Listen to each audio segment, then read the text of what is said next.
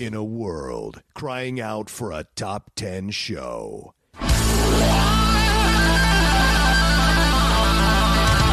John Rocha and Matt Nost are here to bring you the top ten. Take it away, boys.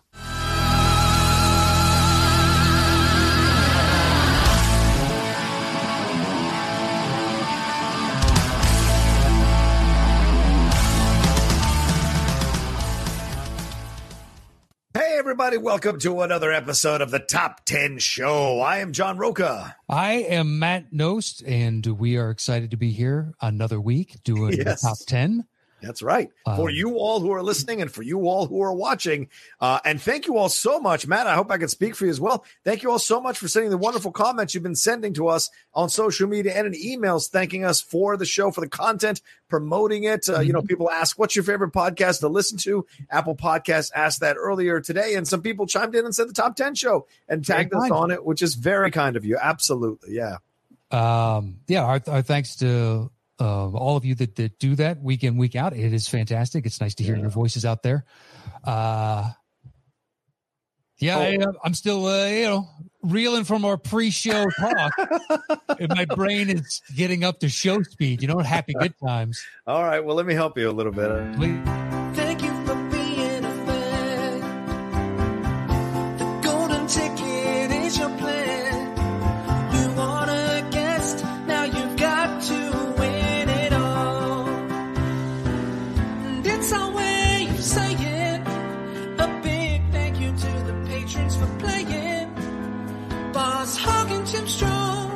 Fight to the death. You will be the last one left. Thank you for being a fan. The Top ten presents the golden ticket.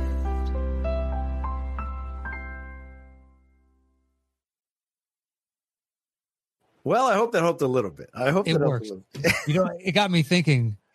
You know, I never want to be a morning zoo show where we have drops and all that shit. We would kill each other. It'd be the yeah, worst. Well, but if if you could just, I just like the opening, just the thank you for being a fan, and it just cuts. It's like, okay, thank you. I did need that. It's a little sting of happiness. Yeah, I'm a little Eeyore right now. I, I'm, I think I'm going to turn that into my ringtone because I, I just absolutely love what Andy play, did with that. And I played it for my girlfriend the other day because she's a massive Golden Girls fan. And she was like, you know, normally I hate that kind of shit, but that was actually damn sweet and actually good. And I was like, yeah, it's, it a, yeah, it's a good song. Great lyrics. Yeah. It tells you, it tells you what the show is about. And Andy uh, pulls it off with a, a certain panache and uh, mastery. Yeah. And so, shout out to you for those lyrics, Matt. Those are great lyrics. That fit. Thank you very much. I yeah. appreciate that. Um. Uh, yeah, so we're, we're going to get into things today. Uh, I think this is a patron-inspired show. Uh, uh, they picked a topic for us, if I'm correct. Uh, Matt, who is the patron? Do you know who picked the topic for our show today? It was Mister Charles J. Clark. Oh, yeah. Charles J. Clark. He chose the topic, and uh, we have his list to read at the end. Mm-hmm. And um, it's first films in a franchise, right, Matt? Yeah, we we made it so the franchise had to have three. Yeah, at least three. At least three. And then I had a secondary conversation with myself about oh. franchises within franchises. I excluded those. Yes, I did as well. I did okay. as well. So straightforward of- franchises. So yes. four, in my mind, does not count within the M C U. That's no. the way I looked at it. Yeah, I agree. But then within, you know, like... if you wanted to go Avengers, I don't know if you included the first one. Okay. That's where I was like, all right, well, I like other first in a franchise better. Yes. Than that Avengers. Mm-hmm. And I like other Avengers better than I. So I was just like, I'll exclude that one. That one I would include. You would say it's it could that be one, considered. Yes, qualifies I for me. You. I got you. And then I just looked at my list and I was like, it's an impossible. If this was a different version, a different one of these. Totally makes it for me. This is a tough, tough list, man. I mean, dude, I, it's I, fucking brutal. I know. I made some. I had at least thirty-five, which I was surprised about because I was like, "Oh man, I hope I get to twelve or fifteen." By the time it was done, I was like, "Holy crap!" Uh, yes. And then starting to make the cuts, and then also kind of balancing out what's still versus what I it used to be versus how I still feel because mm-hmm. uh, you know our lists are very personal to us. They are definitely the weak. that we're doing that list. This is how we feel about our top ten, and then we combine it, obviously. But like uh, that was a struggle for me as well, back and forth. You know, it, it, do yeah. I want to pop this movie on? Then it qualifies. When I'm making the list, do I want to pop this movie on? Then it qualifies. So it's a, that's kind of uh, my own internal discussion I had myself for that. So yeah. it was uh, I had roughly the same number on the side, and then mm. I winnowed it down to uh, fourteen. Yeah, and it was like these fourteen all deserve to make my list. If I'm, you know, some of them it's the pure rewatchability, it's the yeah. the height of the franchise. I wish they got back to this type of thing. Mm. Great point. Um, and it's like, oh man, four, there are legitimately fourteen movies here. Yeah. So at that point, um, I just kind of split. It's like, this one's kind of like this one, so I'll take that and blah, blah, blah. Same thing on the other. Right. No, no idea. I, I will, in, you know, on my personal list, it's just like, this was really difficult to do. So my ten, when we get into it, was just a, I think that for its randomness honors all of them somehow. Yeah. And also I was surprised at how many franchises I enjoy that I do would not put their first film on the list. Yes, uh, because I don't think their first film is, the is best. that good, or is the best, or is that good.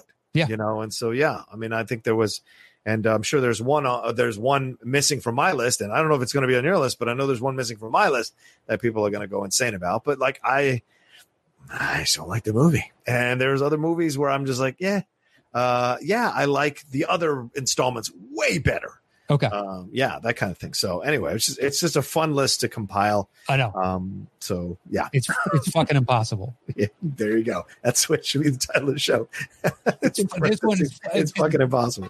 Legitimately, I'm looking at my list now and looking at ten and be like, does that ten honor the rant? Does it really? Like, do I want to swap that out? Like, yeah. It makes any difference in my life whatsoever. But I'm still looking at, yeah, I'm I'm going to keep it as is, but uh, mm. there's there's a surprising number yeah. of legitimate candidates to make it. And then, yeah. yeah, as you brought up, the first one's okay. It's the second or the third or yeah. depending on how long it is, the seventh. Yeah. yeah, uh, yeah. Could be hands down your favorite. And the first one's fine. Right. Uh, it also it also made me look at how many of... over the last ten years, how many franchises have not been started? You know what I'm saying? Like, yeah. I, I didn't find a lot from the last ten to twenty years that I necessarily wanted to put on my list. Certainly they were in contention, and we'll we'll find out later if I did. But, like, I wasn't sure initially because I was looking at this. It's like, well, like you said, Matt, there's franchises within franchises within mm-hmm. franchises in some of these things. And you're like, well, if you separate it out, you can't separate it out because it's connected tissue yeah. to other films from other franchises or the overall franchise. So it makes it harder, you know, to to to, to include it. Another one. We've never really done this before. Kind of talked yeah. about the construction, how we – I like it, though. It's interesting. Hey, look, it's a different way to, you know, approach yeah. the show for once. Yeah.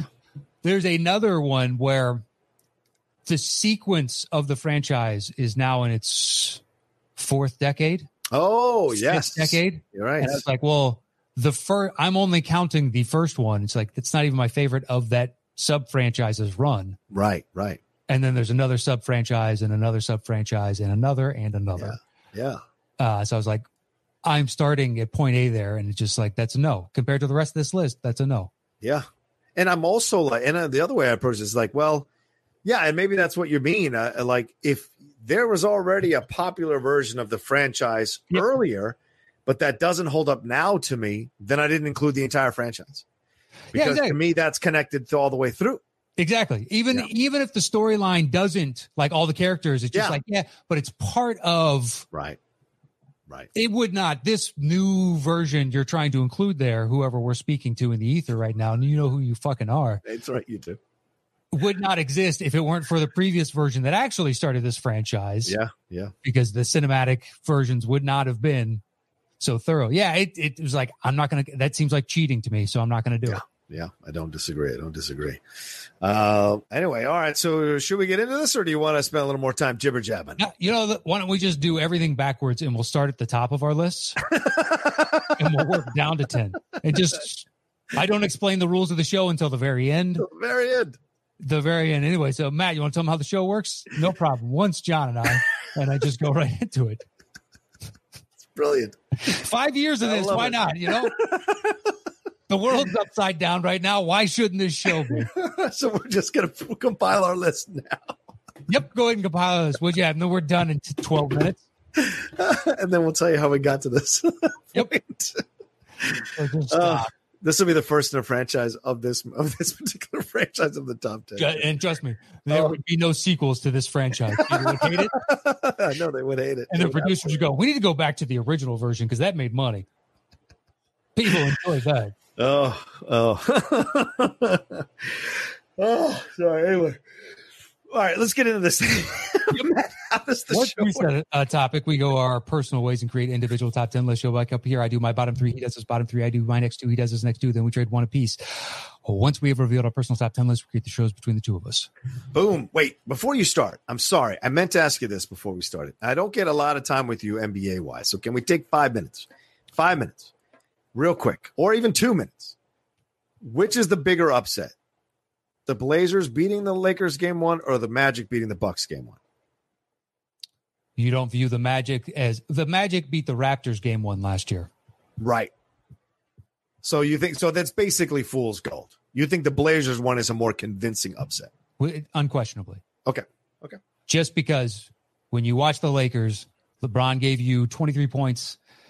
It's either seventeen boards and sixteen assists or sixteen boards and seventeen assists. But I think it was seventeen boards, sixteen yeah, assists. I think it, so, so do I. Yeah.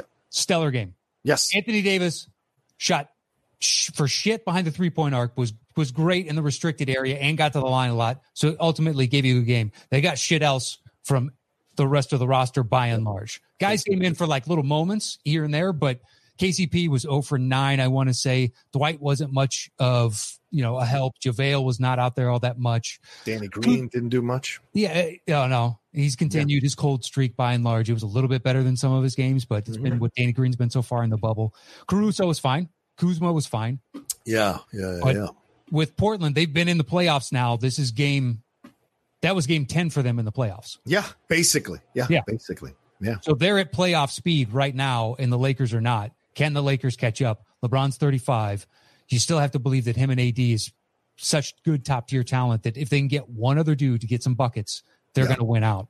Yeah. Uh, but can, it's great to watch, man. I know, dude. I, I, I'm I've become a Blazers fan uh, over the last. Who hasn't? Few, yeah, I mean, watching the, watching Dame and the way he plays, and the fact that no matter how much he does, he still thinks he's disrespected in the league. I think it's incredible. Yeah. Carries, yeah, I guess you're right. He carries that uh, that uh, uh, a chip on his shoulder, uh, and going into this game, I love it. I love how demotivated he is in this series. Uh, another team I've been enjoying is Miami, dude. Jimmy Butler and what they're doing in Miami is is very sweet, dude. And I think if there's any team that's going to give uh, Toronto fits, it feels like Miami will more than Boston or anybody else in the East. Uh, you know, it remains to be seen. Miami still relies on a young group of people, but. You know, Kendrick Nunn, after starting fifty-nine games or so in the regular season, has not played a minute in the first yeah. two games because Dragic has been elevated to the starter. Right. And Jimmy Butler is hitting threes. He's a twenty-six percent shooter during the regular season. He went two for two last game and two for two this game, I believe. It's insane. Yeah, yeah, Duncan Robinson just blew up. You know, he can give you that. Yeah. Tyler Herro had a good game. Tyler's uh, playing well. Yeah. yeah. Bam wasn't, you know, didn't give you much on the offense, but he's still Bam. Like, it, you know. Yeah. Uh But the Pacers, I never really gave much of a chance. Sabonis, you know, had surgery. He has plantar fasciitis, I believe. Yeah, yeah. He's out. Oladipo got poked in the eye in the first game and only played eight minutes and was out the rest of it. So now Brogdon and T J Warren, you have to get us all our buckets, and hopefully Miles Turner can put in on some on the side.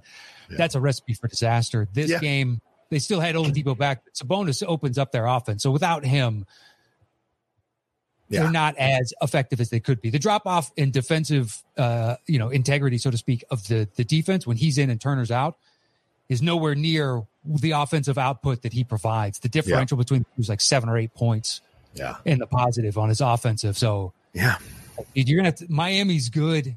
Everybody buys into the culture. That's scary. Yeah, uh, that's Spoelstra's one of these coaches is going that when he retires.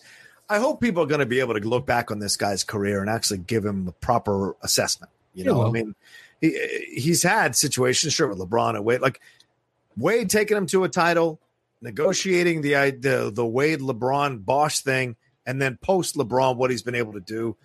You can't doubt the guy's talent as a coach. Yet hardly anybody ever mentions him as one of these great coaches currently coaching in the N B A. It's frustrating. I mean, he's in the mix. Uh, he was especially uh, the past couple of years because he took a team of disparate parts. Yeah. A bunch of which are now no longer on the team. Not a bunch of, but a decent amount. Yeah. Um, you know, Dion shit is now on the Lakers. Right. Uh, and still were relevant in the East. Yeah. Yeah, it's another Lakers problem. I don't trust Dion Waiters. Even Hell he no. Played, he played well in the bubble, but everybody yeah. that's, you know, singing his praises, like, have you ever watched Dion Waiters? Like, well, this that's the system, right? I'm like, this is what LeBron's been doing for like four or five years now. Let me pick up these cast-offs. Let me put them on a team, and they'll come through occasionally for me. I'll handle the rest. Mm-hmm. But certainly didn't work last year. And it, it, and yes, they get to playoffs this year with Anthony Davis, but they look they've looked completely lost since the bubble stuff. And everyone's been saying, oh, you know, they'll figure out, they'll turn the switch on. But if they go two oh to the Blazers, I think this series is D O N E done, man. Uh, I, I, just, I think don't think they have the spirit to play together the way Blazers the Blazers seem to. Oh yeah, the Blazers definitely have Ubuntu mm. from the Celtics in the mid two thousands and the early twenty tens. Uh, yeah. They, right. There's a, a camaraderie there. They're a band of brothers right now. Yeah, um, you can feel full on. Watch them. And the beauty with Dame is, so when D'Angelo Russell, when he played for the Lakers in his rookie season, he hit this last-second three-point shot, and he turns around and he starts slapping his uh, left arm at the, you know, where it bends on yeah. a vein, like a junkie saying, ice water in my veins. And I found it so just arrogant. You've only yeah. done that once. Right. And when Dame does it, it's like, it is Dame time. Watch this. Yeah. I believe it. He was dancing in game one because yeah. Too Short came on. And he's from Oakland. And he just kind of, for about three, four seconds, that's how loose he is. Yeah. Because he didn't score until late into the game in the second half. It was into the right. fourth quarter. But you still believe it when he goes up, when he, you know, rises up from the three-point, doesn't matter where it is. I yeah. think there's a better than league average chance that's going in. So that makes that a good shot. That's, Dude, that's bananas. When they were down to the Nets, and I almost texted you because we had had a conversation. We'd recorded the show earlier that day, and I almost texted you. I was like, um, shit, the Nets are up by ten. The, the pressure's getting to them. And it, but when Dame walked across the midcourt and just launched that three and nailed it, I, I, yep. I literally yelled out loud. And my girlfriend, she's like, what is going on? I'm like, uh, I just, uh, Dame time, Dame time. Yeah, and, Dame I, time. And, I, and I knew they were going to win the game. As soon as he popped that three, I was like, this game's over, man. They're down, hey, but man, this game is over. I love it.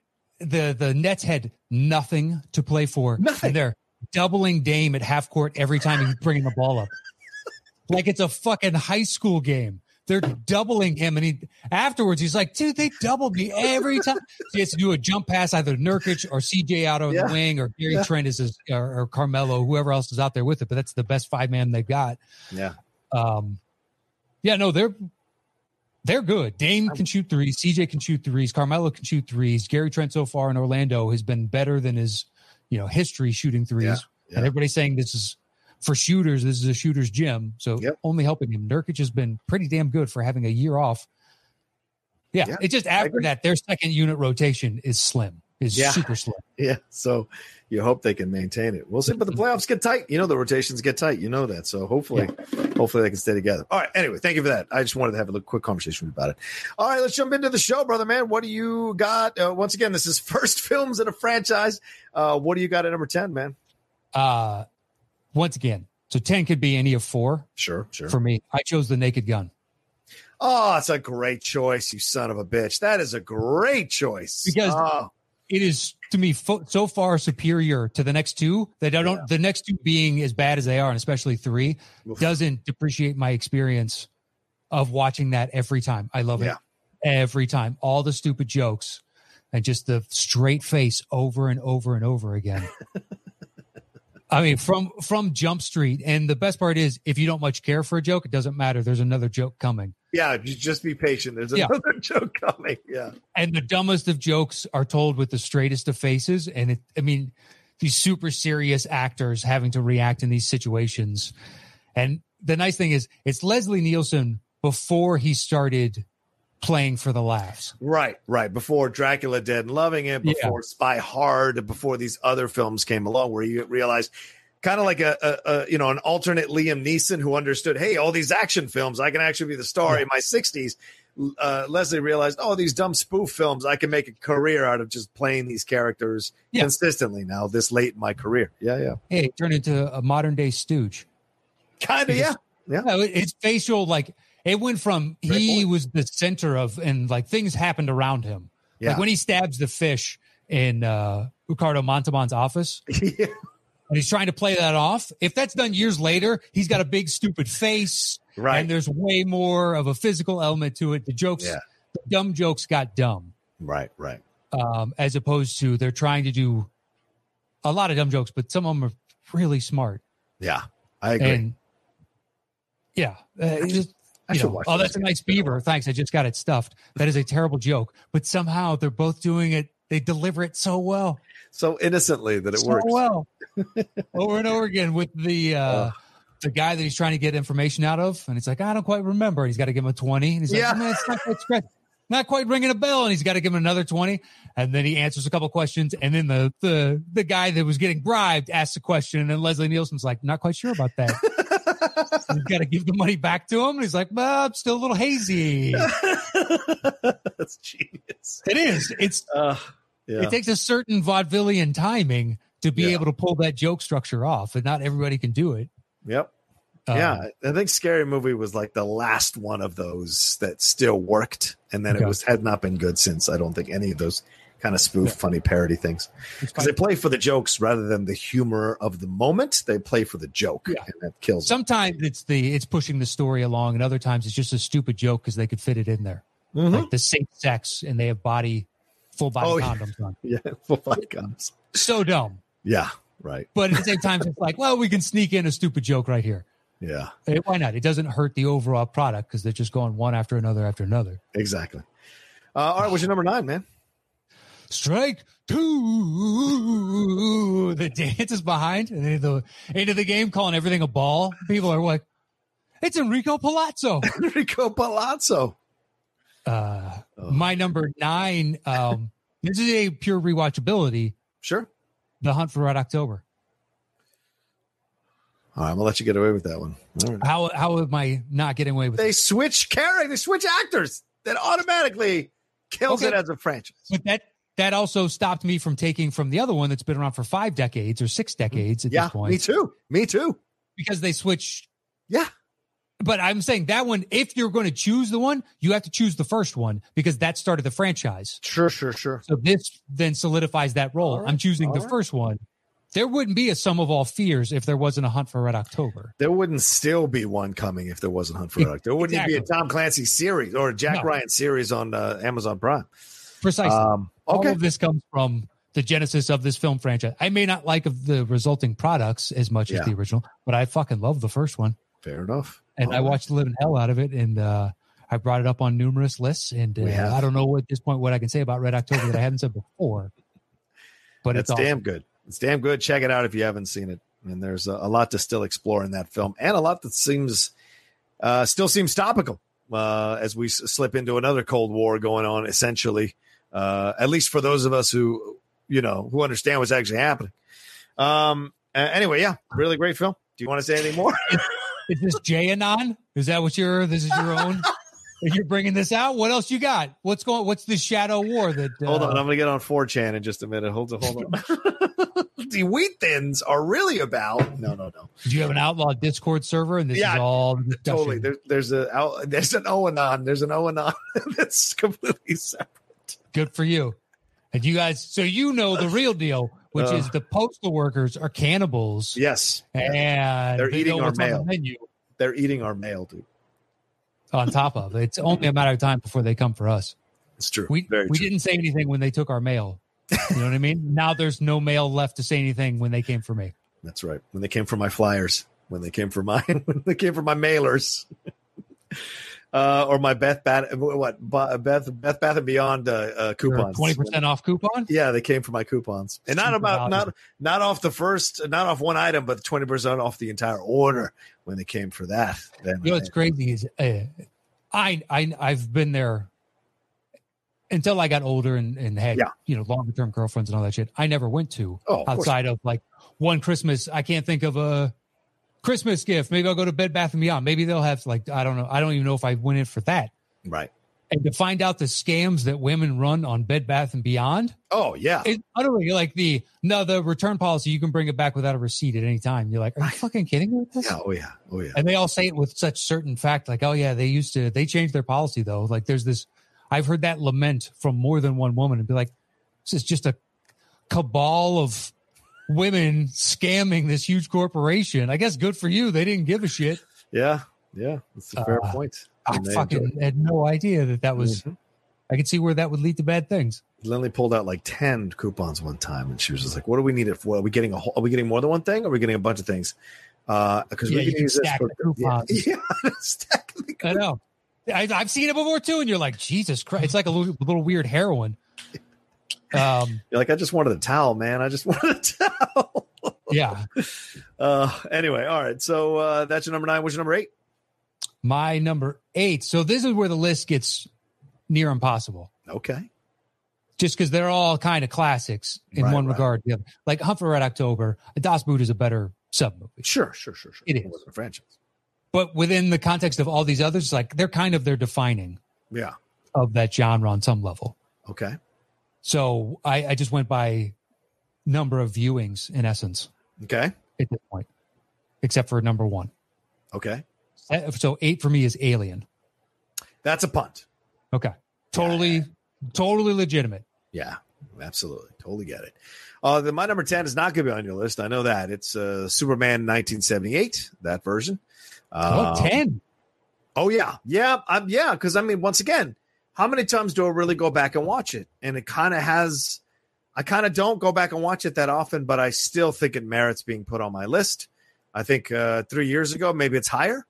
But at this point, when I made the list, it's ten. I don't run back to watch it that often much anymore because of the glut of superhero films. Superman now becomes uh, one of many, where it used to be this like standout thing that to be revered.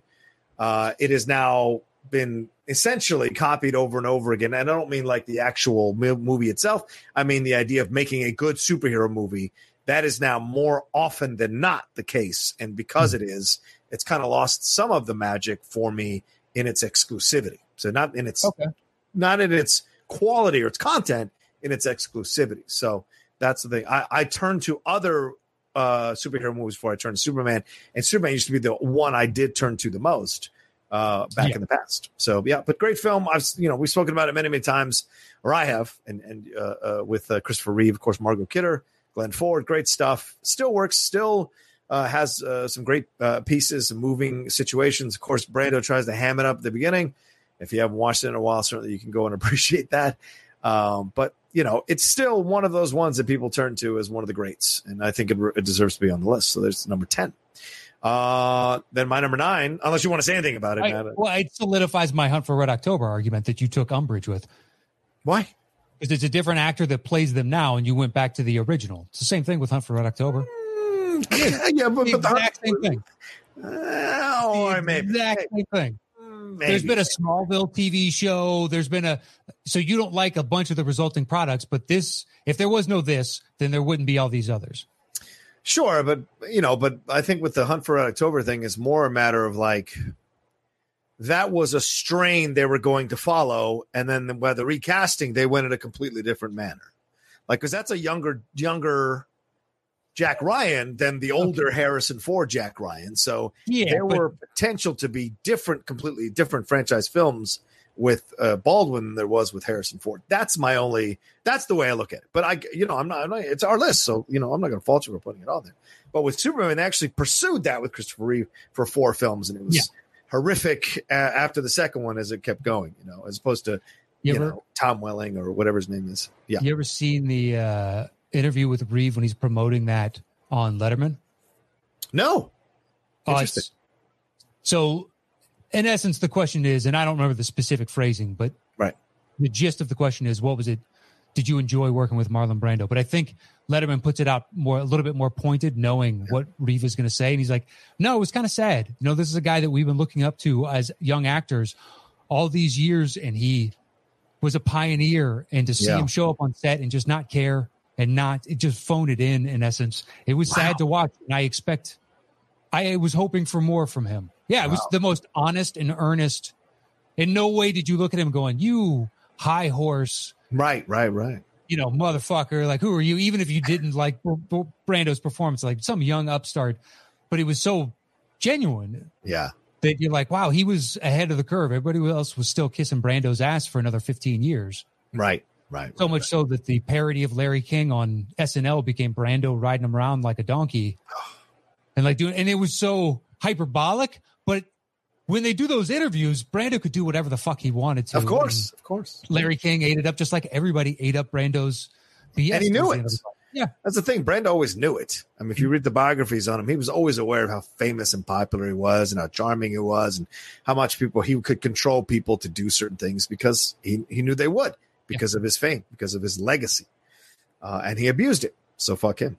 Um, my number nine then is uh, Rocky.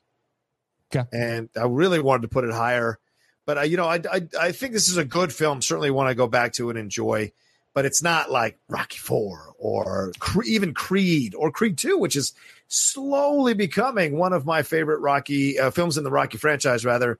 Uh, and Creed does not count because it's connected to Stallone. It's yeah, connected, it so that's that's in the legacy of the franchise. In my opinion, it does not count as a as a one or, or or first film or whatever.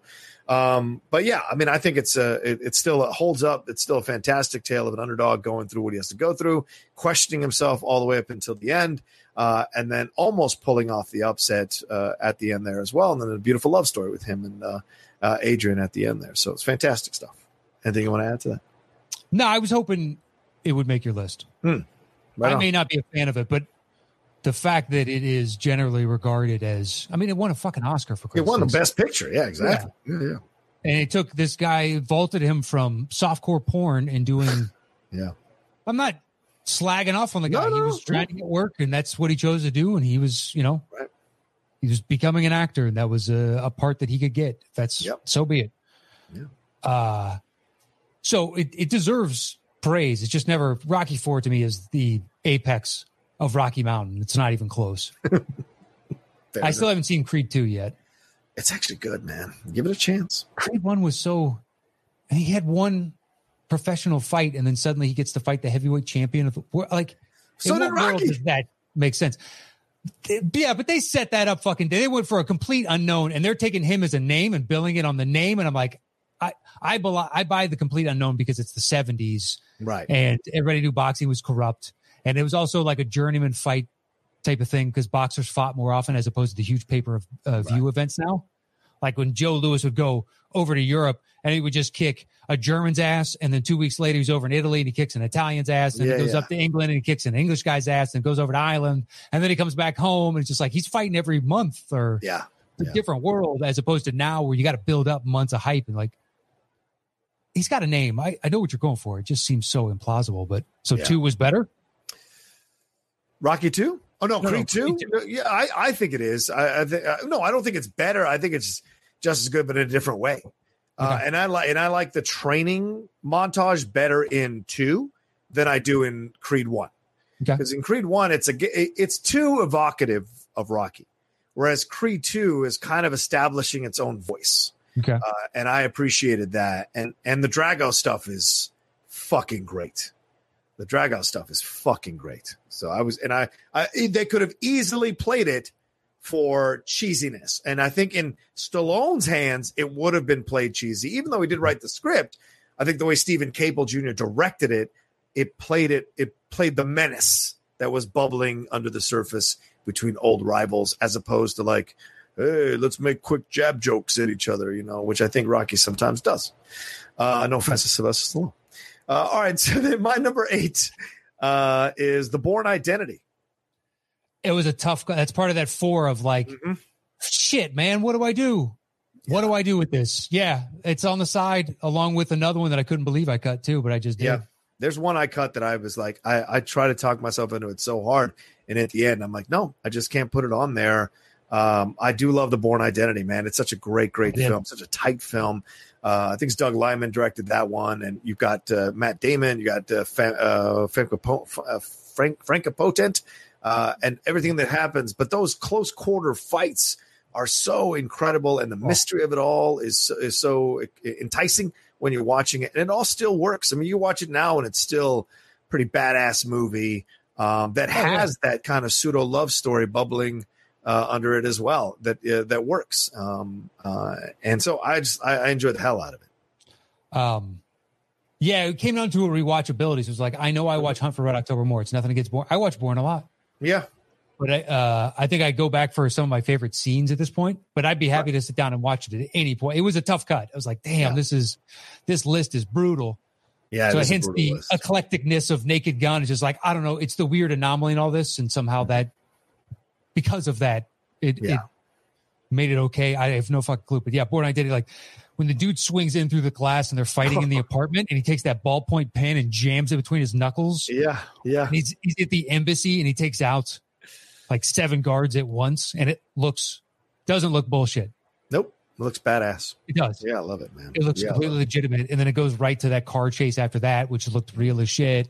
Yeah. And uh, over and over and over again, they just kept stacking the reality, and it opened up. Like there wouldn't be a Taken and a bunch of these other fra- franchises if Matt, Matt Damon hadn't shown, hey, a regular dude can do this action. Yeah, yeah. And it vaulted Damon into another stratosphere. Yeah.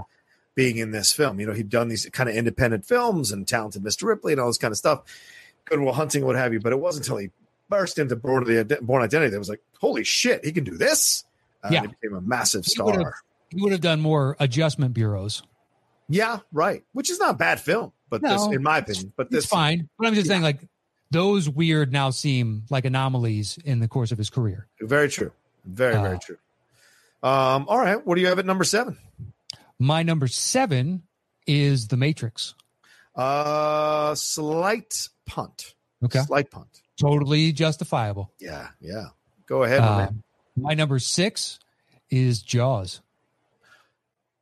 Oh, my God. Did you not think about Jaws? Shit. Shit. That's where number one is good. I could give a oh. fuck all about all the rest. But number one is, and Jaws should be top five, but it's like, I know I watch these others more. That's the only reason it's at six for me. I gotta, I gotta, I gotta, I gotta get rid of Superman, man. I can't, I can't. Where are you putting Jaws? I, I would have to put it there at, uh, at above, uh, uh, uh, um, at six. I'd have to, uh, yeah, I have to put it. It's, it's, uh, no, it's, uh, it's, hold on. If I get rid of it, damn it. Uh, I hope I don't have to go through this again. Um, no, it's at seven, so it still fits within what you're talking about. So let's talk. Yeah, go ahead. Okay. Did you bump your seven down, so we got to go back for it? Oh, good point. Mm, that's fine. We just, yeah. Get to your, we're doing your now eight and your six. Yeah, yeah, yeah, yeah. That's fine. Yeah, let's do that. Um. Yeah, so yeah. Jaws. They just came out with a four K of it, and it's so beautiful, man, and just as scary, just as unsettling. He looks even more realistically lifeless. Yeah, exactly. But like, just the, the, just the. But then, of course, as you're watching it in a pandemic, you, everyone is making the connections to what that movie is telling you that people will do. You know, I mean, yeah. like, we watch that movie, and we're like, okay, it's the jar, it's the it's the shark, and it's the guys going after the shark. That's a basic idea about the movie. Yeah. And yes, there are the, the Amityville residents or Amity Island residents who are like, you know, you, we got to open the beaches. We got to make money. And you're just like, to you, that's like, oh, yeah, they're stupid for doing that. But, you know, you get it. In a pandemic, you watch those scenes and you're like, yep, Americans oh. would do that. This is no longer a movie. It's real life. It's well, it's basically the dramatic version of Naked Gun when Wesley uh, Leslie Nielsen is standing in front of all the fireworks that are exploding and that huge yeah. – They, nothing to see here, folks. Nothing to see here. Move along. And that's the mayor out on the beach, true. Like nothing back. Guys, yeah. we're open. Yeah. Because the business interest, and we rely on the tourist dollars for the rest of the year. Uh, yeah. Uh, and and just like a political leader, he didn't give a shit till someone in his own family was affected. Remember, he doesn't sign those papers to close the beaches till he says, my my my, my son or my nephew was out there yeah. uh, with the shark. And he's like shaking. Uh, and it's un- that's the thing. See, when people can uh, remove themselves from situations uh, because they don't they're not personally affected by it. But when they're personally affected, all of a sudden, the, the now, it opens up, you know. If that individual still maintained their course and be like, as tragic as this is, I still think the one death is better for the overall mm-hmm. justifiable, for the greater health of society at large. Yeah. Then it's a conviction and an ideal, right? Not you just can, hypocrisy. It doesn't, and you, you don't necessarily respect it, but you certainly can be like, at least he's consistent. Exactly. At yeah. least he's honoring his ideals. Yes. Right. It's like when, when President Carter was asked when he was campaigning the, uh, at the debate, yeah, he didn't believe in death, uh, the death, death row. Yeah, death, death row, penalty. Yeah. And they asked a question about death penalty. It's kind of one of those of, even in that hypothetical situation, I still have to maintain my convictions. Yeah. And it hurt him, but it's respectful of like, even if I don't agree with you, you're standing by. So I have an idea of what your belief structure is. Yeah. yeah. As opposed to some wishy-washy asshole that changes his opinion every five seconds because it suits them at that moment. Yeah, exactly. Um, yeah. So fuck you, Mayor at Amityville. There is a junior megalodon patrolling your yeah. fucking beaches and only has a taste for human flesh. Yeah. Just roaming around. Yeah. Just out there. Just like, bring it on. Like some Greek monster that they would be on the edge of a map. Okay. Yeah. Yeah, exactly. That's a great point. On the edge of it a is. Map. It's just like, if something like that was lurking out there, we don't get in the water. That's, yeah. It's that simple. It's that True. simple. Dinosaurs came back. Like if those, those giant octopus were roaming around the surface near mm-hmm. land, we wouldn't. Yeah. You just don't go out. Exactly. You just don't go out. Even if you're not your their favorite meal, you could easily be a meal. So yeah. yeah. What if they're just really hungry that day and just like, hey, fuck it, I'll eat this off-brand. You know what I mean? I'll eat the uh, the off-brand Oreo. What is the the hydroxy? Oh, those are terrible. Exactly. It's not as good as what I'm looking for. Maybe a seal or something. Yeah. Yeah. Like a shark would be doing, but this one would be, it doesn't have as much fat, so it doesn't taste as good. You know what I mean? It's, mm-hmm. uh, uh, but um, yeah. Yeah. Fair. So, I mean, Jaws is sadly a parallel to modern life in America. That's, a, that's very true. Good times in the quarantine. That's my new Depression era spiritual that I'm coming out with, guys. I Look like for it. that. It's dropping soon. Yeah, I'm well, going to sing that into a can and record it on a fucking... Uh, uh, my mind is tired. It's like, oh, brother. It's like, modified a picking and a singing. Yeah, exactly. Uh, all right, what's your six then? Let's move on. Uh, my That was my six. Oh, that was your six. I'm sorry. Yeah. All right, so then my seven, because uh, that was my seven, and essentially, oh, so Jaws is my seven, but my eight, which would uh, which was my seven, is Star Wars: A New Hope. Okay, that's a punt. Okay. Uh, and then my six now uh, is X-Men. two thousands Okay. X-Men. Good on you. Yeah, man, I love that movie, dude. And it's uh it's a we we revisited it a few weeks ago on the Geek Buddies, and it's like, as I was looking at it, you know, everyone points to Superman or points to Batman nineteen ninety-eight, but X-Men two thousand is what really ushered in this age over the last twenty years of superhero movies. Because if that movie doesn't work and the second one isn't just as good, if not better, I don't think their studios look at this as as, as viable of a genre as uh, they as they as it turned out to be. I think they look at it and they go, yeah, didn't work. They tried it, didn't work. But this coming together, I mean, especially the way it came together, Hugh, it launched Hugh Jackman, who was a nobody before he got this role. Yeah. Uh, Patrick Stewart, it put people, people it finally let people let go of Picard and mm-hmm. move on that Patrick Stewart is not that only.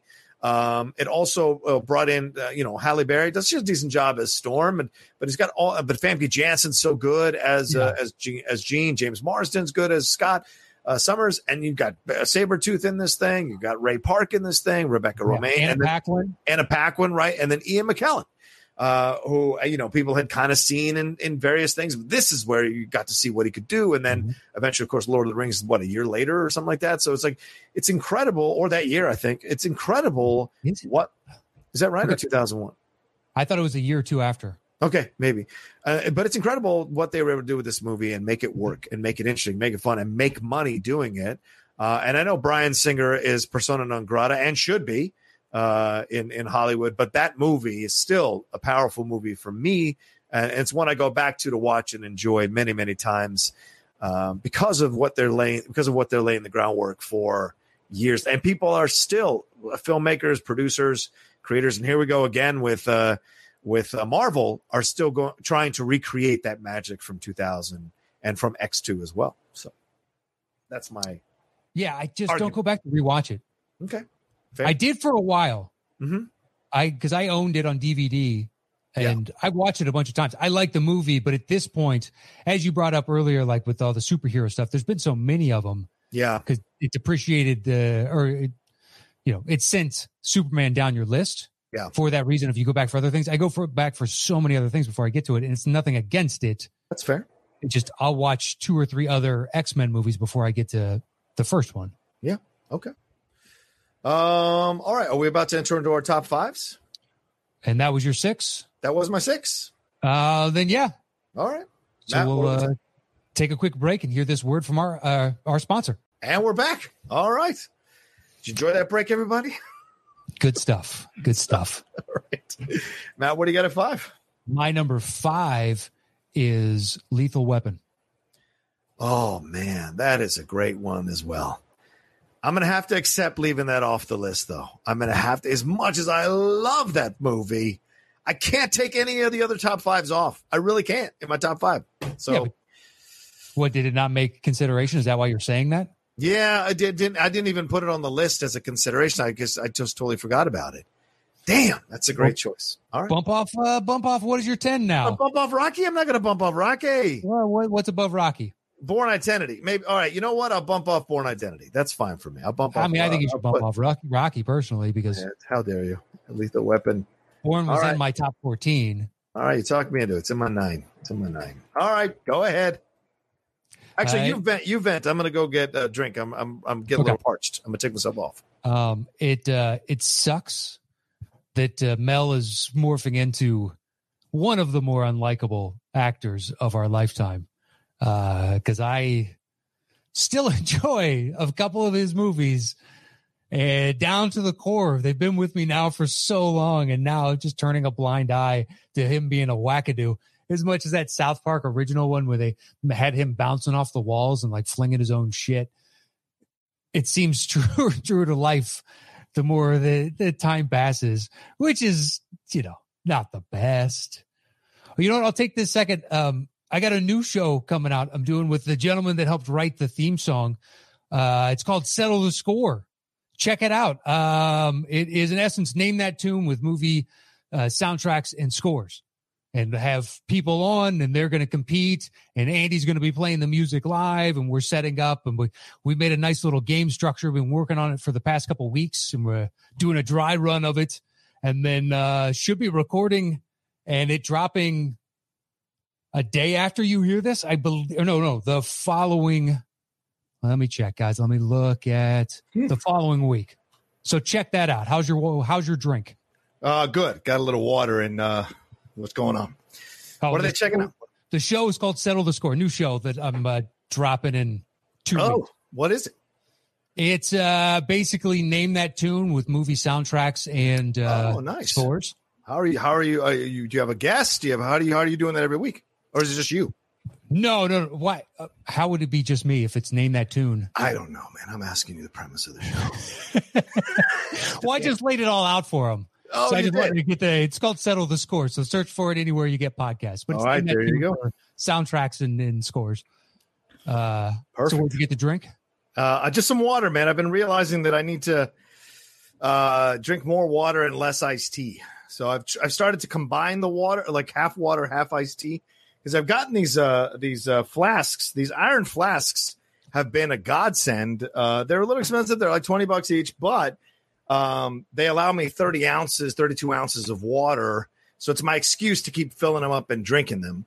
Uh, so, you know, and I like variety. So I got like four of them, but like they're nice to kind of like keep using as I stay home every day doing these shows. So it's nice to kind of just use one every day and then wash them again and then use one every day. So being able to take thirty-two ounces of, I need to just drink more water. So it's just my way of kind of making myself drink more water. So this time it's all water, no iced tea, because I do get like kind of that salt to, or kind of like to dry throat sometimes if you okay. drink too much iced tea. So I'm trying to focus on more water. You just drink straight black tea? Uh, the Tajava? No, that's the problem. I put uh, equal in it. And I uh, shouldn't. Okay. Yeah, I shouldn't, but I do. Yeah, I can just, well, I mean, when I was a kid, it was sweet tea. And then after sweet tea, it was sweet and low. Nice. And I put I drank sweet and low, and then now I'll just drink it plain if I drink it. But I don't, I mean, I used to brew myself up a big thing of it and put it in the fridge, and right. I'd have, you know, that was my tea for the next week or so, depending on how quickly I drank it. Right. But yeah, I've done the same thing, to go buy those big Lipton, Lipton bulk pack of black tea. And oh, nice. Okay. Yeah. And then have it, you know, turn it into a, a cold, like iced coffee type of thing. And then I've got it on hand at all times. So I don't have to do it every day. Yeah. But I stopped. I just drink water, and then I have two cups of coffee during the day, and that's about it. Nice. Nice.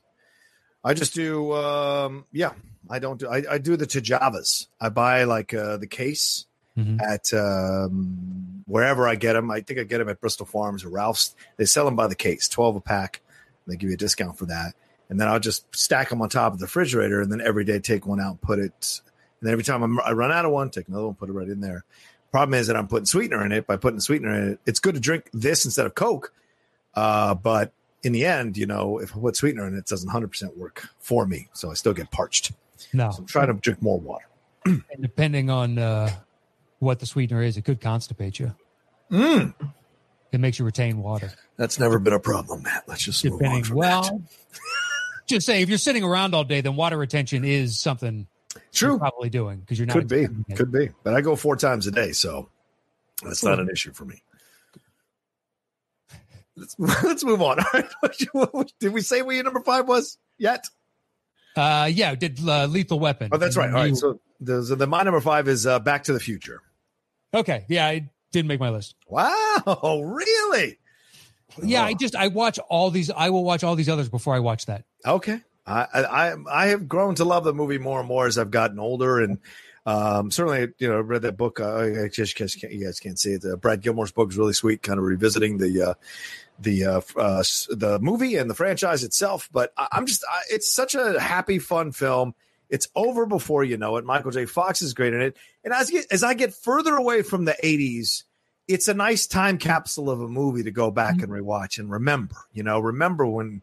It felt like it was a more innocent time, when it was a more relaxed time, when we felt like everyone was cool. And, of course, it wasn't true, but you have these ideas in your head of what it felt like, you know, and what the reaction yeah. and the experience was like of the eighties. And uh, it's certainly my formative years. So it just it's a nice time capsule for me. So it's great to go back. And the songs are great. The, the Michael J. Fox before, of course, he sadly had uh, got Parkinson's. Um, you see what he goes. Christopher Lloyd's fantastic, and the humor so works. All of it is just very sweet. Um, and of course, some people have mentioned that it's a little problematic, obviously, because him and his mom are kind of macking each other, which is a little weird. Or mom is macking her son. But in the eighties, it just felt innocent. You know, now, of course, you couldn't do it, but back then, it just felt a little innocent. And Leah Thompson, who's absolutely gorgeous in the movie, and Biff, all of it just kind of works. Uh, and once again, it's that underdog story, right? Uh, Michael J. Yeah. Fox is not necessarily the underdog, but the family's an underdog. And so seeing them fight through things that if you just stand for what you believe in and just fight for the things you believe in, you never know what can happen in your life. Uh, instead of being bullied by people, uh, you're willing to take the hits and find a way out. You know, so it's like, uh, you know, uh, I like it. I like it. That's all I'll tell you. Um, anything you want to say?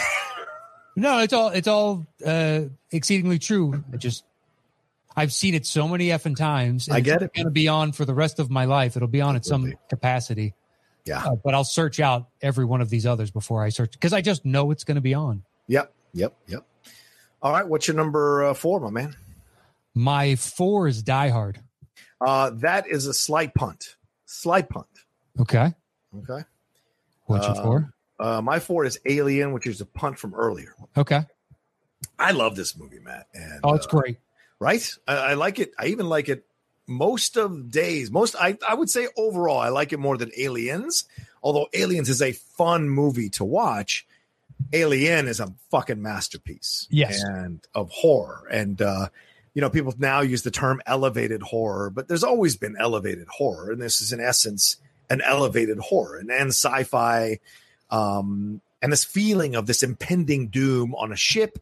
Because people didn't follow protocol. People chose personal relationships over protocol, right? She's a warrant officer. She's a woman.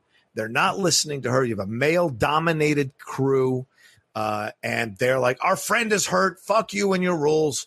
And it ends up killing them all, you know? So it's just like this idea of, well, yeah, this is, the once again, the pandemic type thing oh, my my brother or my sister has it, we got to save them. It's like, no, keep them in quarantine. They're not allowed to come out. Yeah. You, as much as you may want to hug your brother or your sister, your family member or friend, you cannot touch them because of what they have. And yes, you have to accept it, or they else you spread it to everybody else. Right, exactly, yeah. exactly. So it's just that kind of thing.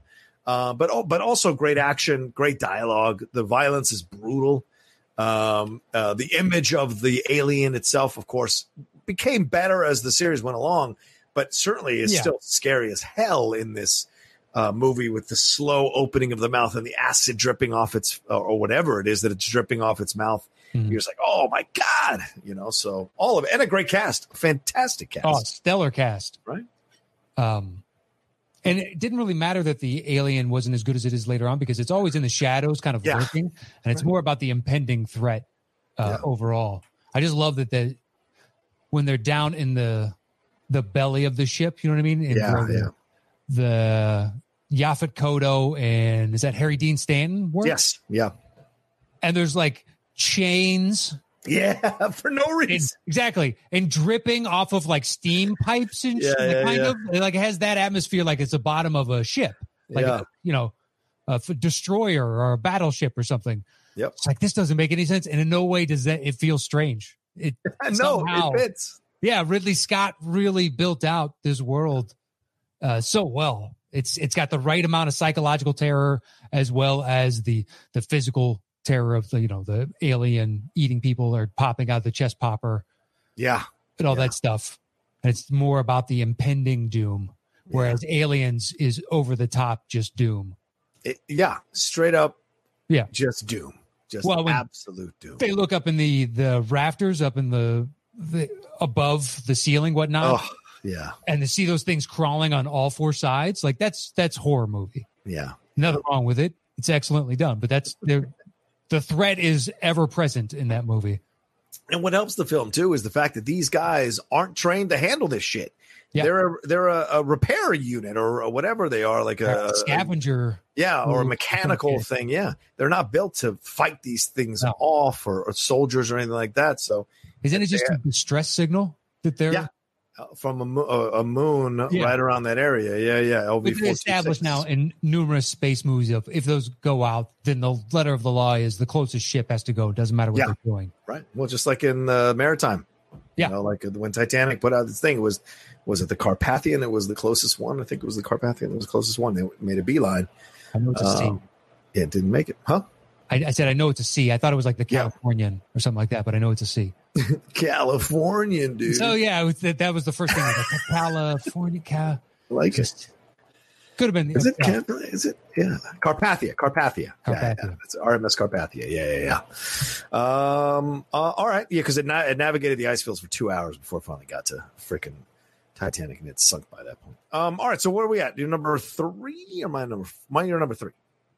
Uh, my three is a punt from you earlier, which is Star Wars. Oh, wow, that high. Respect. Rewatchability. Yeah, you're right. You're right. I've seen it a lot, and unlike Back to the Future, I seek it out to watch it again. And much as I may have varying degrees of enjoyment of what came after, some yeah. very, very high, yeah, um, and others very, very low, mm-hmm. this thing created the the true definition of a film franchise. Yeah, yeah. What everybody else is striving to be is Star Wars. Yep. It's very, very true, my man. Yeah. So, you know, your Harry Potters, your M C Us, your doesn't matter, throw a dart. They're all trying to be the next Star Wars. And on some level, it's almost like you can't. Yeah. It was like, a once in a lifetime thing. You're yeah, never going to recapture it. And it still has the hook on the next generation. Yeah. So this thing's going to be around. It's going to, it's going to live on. George Lucas made something that's going to live for quite a few generations, more than likely. Yeah. Yeah, absolutely agree, bud. Uh, and it's, I will still go back and rewatch it. You know, it's it's Star Wars. Yeah. Yeah, I mean, uh, you know, going, walking into this world of uh, geek punditry over the last five years, Star Wars has been the number one thing that everyone kind of talks about or refers to or argues about or gets into. Uh, and it is for a very good reason. It's a damn good movie, the first one.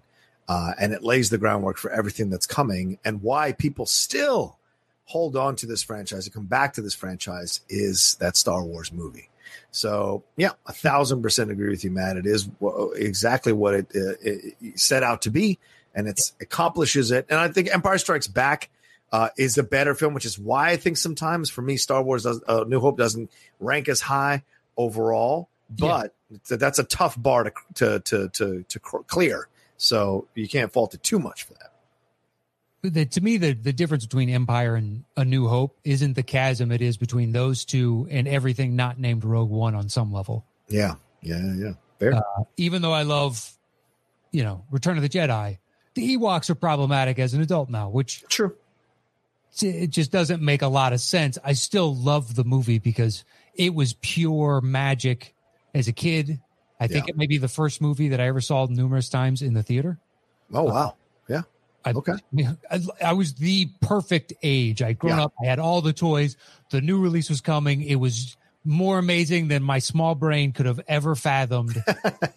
And it cemented my love of, and that's why I'm one of those people that still has a fascination, just like you and countless millions and yeah. millions yeah, yeah. of others. Um, uh, all right. So that's my, it's my three for that reason. Okay. Uh, then my three is uh, Raiders of the Lost Ark. That's my number two. Okay. All right. Uh, I mean, what can you say about the film? We've said it a million times. Fantastic stuff. Great way to start a franchise. Harrison Ford is so damn good in this movie. And, you know, if you're going to break out of the Star Wars stereotype, does it quickly by creating another character, much mm-hmm. like uh, Sylvester Stallone breaking out of the Rocky stereotype creates Rambo. You could have another character that you could sink into and kind of make your own. It makes people kind of like, okay, let go of one thing, yeah. like focus on the other. Plus, the action, Spielberg does such a great job in this movie. Lucas uh, uh, writing it, I think, or producing it.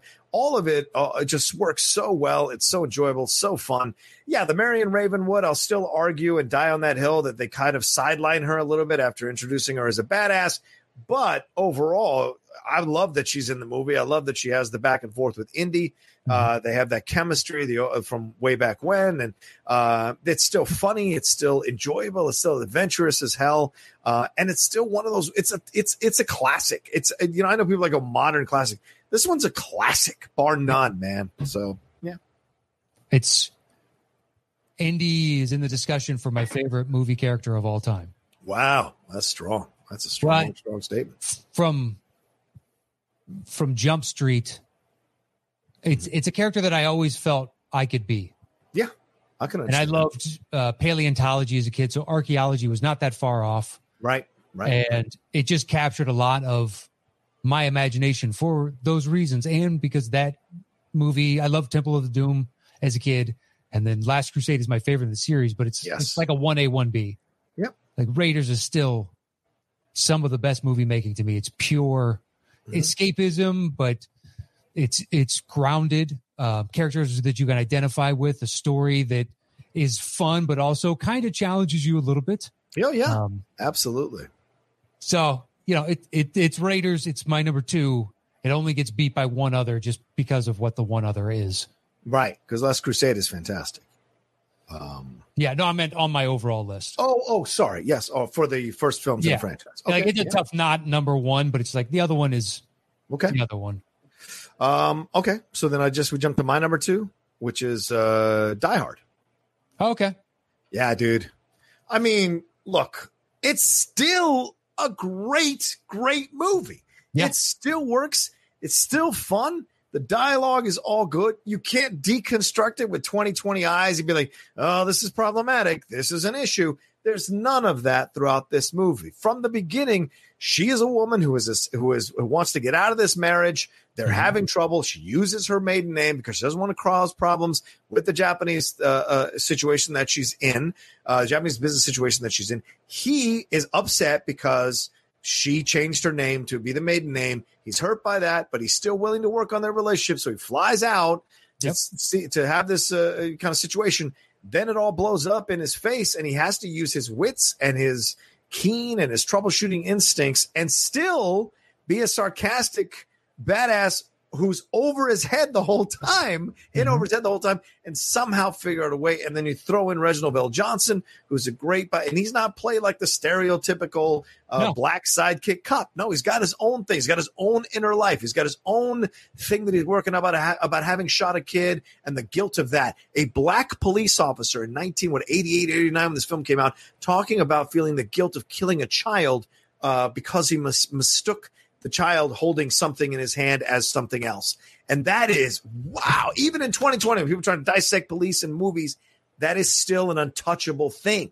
So yeah. all, throughout, and that's why I think this film is still so great. And it's a great villain, and Rickman in a classic, classic uh, portrayal, I mean, all of it. Yeah. That in and of itself, this movie launched Bruce Willis and Alan Rickman. Mm-hmm. This, this. Absolutely. And I, in hindsight, looking back, like, the story and the execution, it seems like it was a no-brainer hit. Yeah. This is unproven across the board. Um, and it is so completely successful from the opening scene to the close. Yep. Yep. Like, yep. It's over-the-top action star action and yet done quasi-realistically. Yeah. Like the explosion yeah. on the top of the building, and he's using the fire hose thing. Right. And you're like... Again. Yeah, you know, I kind of buy that. I do, a little bit. It doesn't make any sense. No. It no. just slaps against the ledge and holds enough for him to eventually break through that glass, which more yeah. than likely is unbreakable.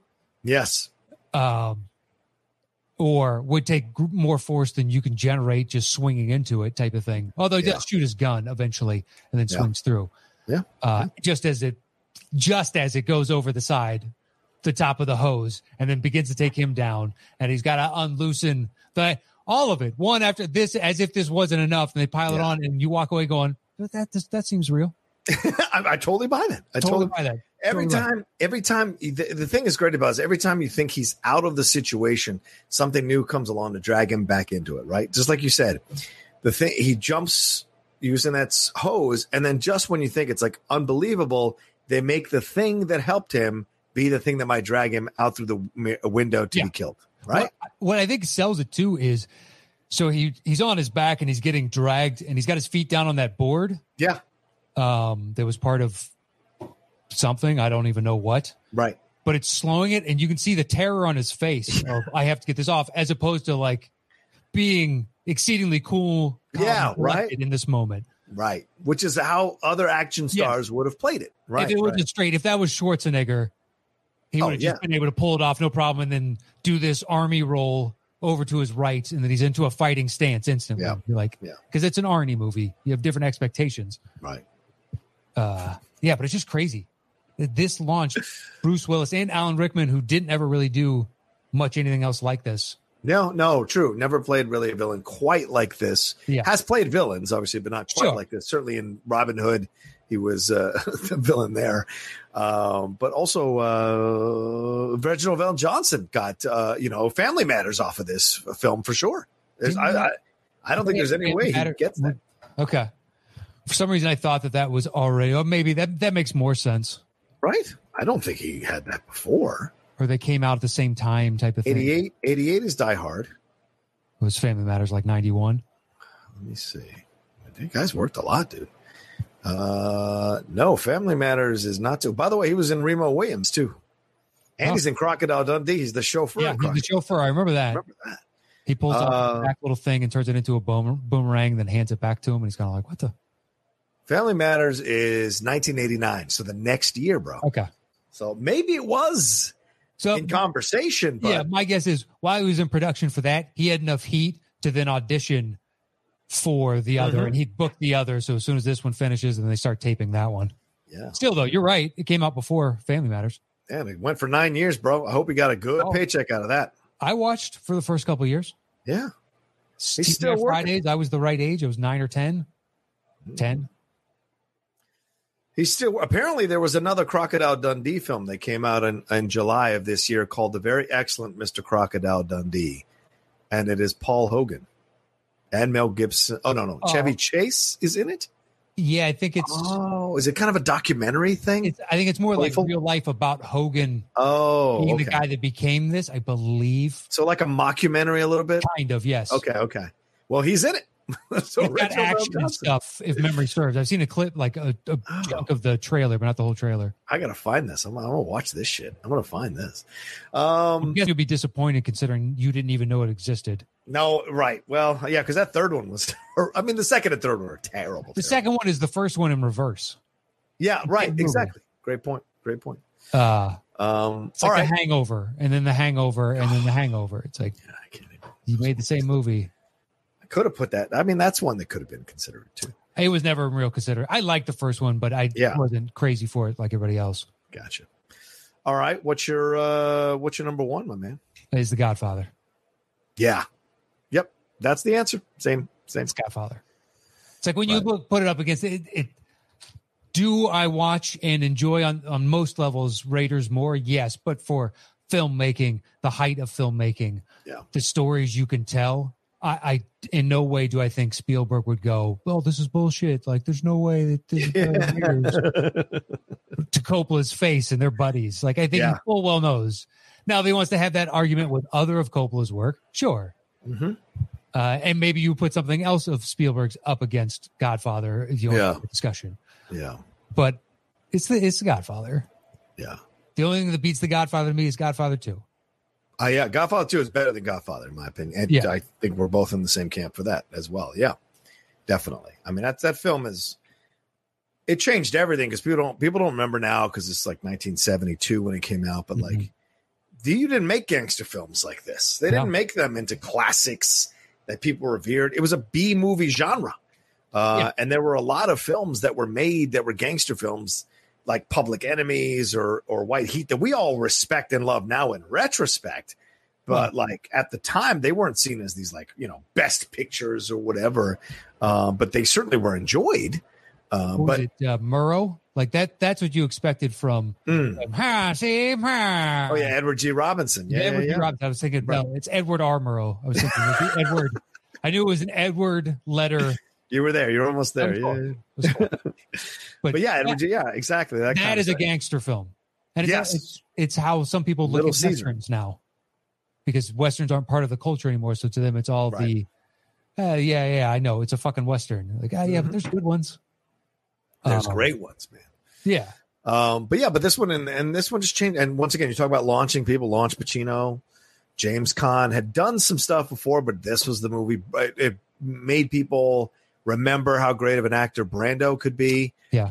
Talia Shire is introduced here. Uh, she'll go on, of course, to do Rocky like a few years later. Uh, Jimmy Caan? Yeah, that's what I'm saying. James Caan, yeah. James Caan was, uh, he had done some things before the movie, yeah, but then boom. It. Right, right. Um, uh, and so it's like there were there was all these people, even John Cazale, who had done, you know, who was, was would do what Dog Day Afternoon and Deer Hunter. After. Yeah, that came this after. Is, this is where we see him first. Yeah, yeah, yeah, to see what he can do. And so all of that throughout. Um, and plus it tells a pretty imp- – oh, yeah, and Diane Keaton as well, who had, mm-hmm. you know, this is before Annie Hall, so this is where you're getting a, you know, a taste of, of what Diane Keaton can do. And it's so interesting. And, you know, Fish, Abe Vigoda's in this shit. Clemenza's in this shit. So you just have like – you just have this – feeling when you're watching this uh, that this is more than just a gangster film. And we don't have Sopranos if we don't have Godfather. No. We don't have Goodfellas. We don't have any of the gangster genre that we've seen over the last what forty years that has been so incredible. There's no way we don't we see it without the Godfather. Gangster is now prestige. Yeah, right. People automatically assume, oh, you're doing a gangster. Are you going for an Oscar? Yeah, there's an That's expectation. The uh-huh. Mm-hmm. It, it, it trickles on down. I mean, look at Black Mass, maybe not the movie, but you right. can think of now Johnny Depp as potentially getting an Oscar nod for a movie like that. Yeah, yeah, uh, yeah.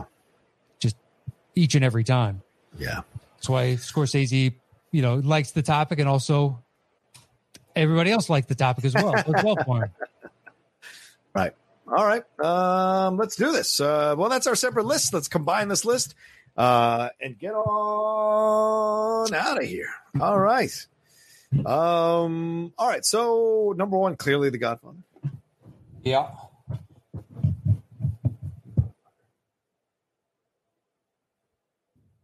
All right. Two. Uh, we both have. Where do you have Raiders again? I have three, Raiders right? at three, all and right, I have so Die Hard at two. Yeah, I have Die Hard at four. Okay, so Raiders at two. So. All right. Um. So let's see. You have Star Wars at what? Uh, eight. All right. So we have three, eight there. And then we have, do you have Alien at four? Yeah, I have Alien at four. So we have four, eight there. We have six, seven Jaws, and now Lethal Weapon five, ten? Five, nine. Five, nine. Yeah. So I would say then Star Wars, Alien, Lethal Weapon. Okay. Jaws, Alien. No, no, Alien. Then Jaws, yeah, closes out, I guess. All right. Okay. All right. Let's do it. Sounds good to me.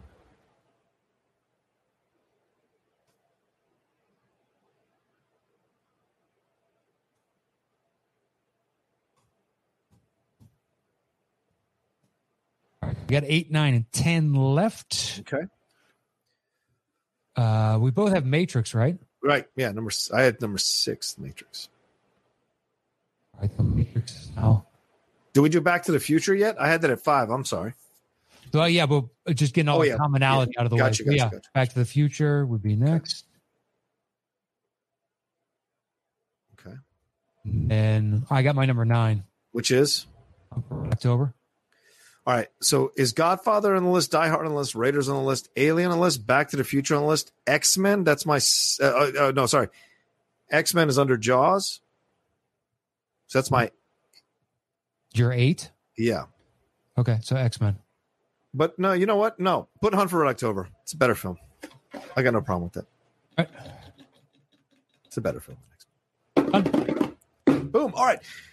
Here we go. The top ten best first films in a franchise. Yeah. At number ten. The Hunt for Red October. At number nine. Back to the Future. At number eight. The Matrix. At number seven. Jaws. At number six. Lethal Weapon. At number five. Alien. I looked o- over at something else real quick. No worries. At number four. Star Wars. At number three. Die Hard. At number two. Raiders of the Lost Ark. And our number one first film in the franchise is... The only real choice, The Godfather. All right. Well, there you go. Thank you all so much for watching uh, this episode of the Top ten or listening to this episode of the Top ten Show. We appreciate it. However you consume our show, we appreciate it madly. Anything we need to tell, anything we need to tell them, Matt? Uh, oh, we need to get to Charles Clark's list, don't we? Yes, we do. Yeah. Just about to bring that up. Nice, uh, nice memory there, sir. My bad. I forgot. Um, so he wrote, this ended up being a very tough list to put together. I tried to rank my films based on their strength within the franchise. Okay. All right. In addition to their strength as an individual film. So many of these films are great, which is why they launch franchises. Here's the list. At ten, he's got Trek. Wow. Okay. At nine, he's got A New Hope. Wow. Oof. At eight, he's got Raiders. Wow, wow. At eight. Okay. Seven, he's got Iron Man. Okay. Sure. Yeah, certainly a consideration. Yeah. Six is Planet of the Apes, nineteen sixty-eight. Oh, good choice. Good choice. Yeah, I don't. I never watched those. I never really got. Oh, really? Them. Okay. Yeah. Five is uh, Rocky. Yes. Four is Toy Story. Okay. Three is Die Hard. Okay. Two is Jurassic Park. All right. And number one is Alien. Wow. So we're right around the same thing with the Alien. Yeah. I mean, he's got a number of the same movies, but he's loved to Jurassic Park, Toy Story, yeah, Planet of the Apes, Iron Man, and Shrek. Yeah. Okay. Okay. But well, thank you, you Charles. Yeah. Thank you, Charles. Appreciate you suggesting the topic. We had a great time counting it down. And thank you all so much uh, for listening and uh, watching the show. Uh, make sure you uh, watch The Golden Ticket as well. That's been blown up uh, every Monday. We drop a new episode of The Golden Ticket for you all to consume. Thanks to all our patrons who are participating in that. We're lining up the next set of uh, episodes to shoot. So we're excited mm-hmm. uh, to see what we got. And uh, all these matches have been great fun. And the fans have been incredible uh, being a part of The Golden Ticket as well. Yeah, it's been a lot of fun, and uh, can't wait to do some more. And uh, shout-outs will be coming on next week's show. Yep. It'll be a week late, but you, you're still getting them. So uh, yeah. we didn't forget about you. Um, yeah. So we will get to that next week. And you can follow me anywhere at Matt Nost. And Drop of Dimes comes out on Wednesdays and Thursdays. And then look uh, for Settle the Score. You can find that anywhere you get podcasts. Just settle out, or pardon me, just search out Settle the Score. Nice, nice. And uh, don't forget, uh, we have launched uh, uh, masks. We have launched our logo on Correct. masks. We're doing that, Matt. Um, we're going to put the link. Where are we going to put the link for people to get it? We'll put in, in the, the description of this description. and yeah, and our tweets. And it, it's over at teespring dot com, T W E spring dot com. Uh, you should just be able to search out the top ten with the number ten and find it over there. But otherwise, just look anywhere on our social media or where you download this, and there'll be yeah. a link in there. Uh, there you go. And you can pick it up there. And yeah. uh, the fifteen bucks a piece to get shipped right to your house. They look snazzy. Yeah. Um, and so we, and we, we we went with a fold one, so they feel a little more close to what the medical stuff is, and uh, it's a positive look overall. And you're and you're repping the show with the logo, so go and give it some love and buy a mask there, because this thing isn't going away anytime soon. So uh, why not be uh, wear, you know be a little fashionable and wear us around and uh, promote the show as well. Yeah. Um, one day when the Smithsonian is coming to archive all our stuff, the limited run of masks we did is going to be from a very specific period in the, the yes. history of this show. So you want to own that. It's an artifact, in essence. That's true. So right next to Indiana Jones's whip uh, and Magnum P I's, yeah. or no, his jacket, his leather jacket. Much like those, this one pro- uh, provides eternal life as well. So please get it before the Nazis do. Oh, come on, get it before the Nazis do. So it's like the rallying like cry. It. Get it before the Nazis do.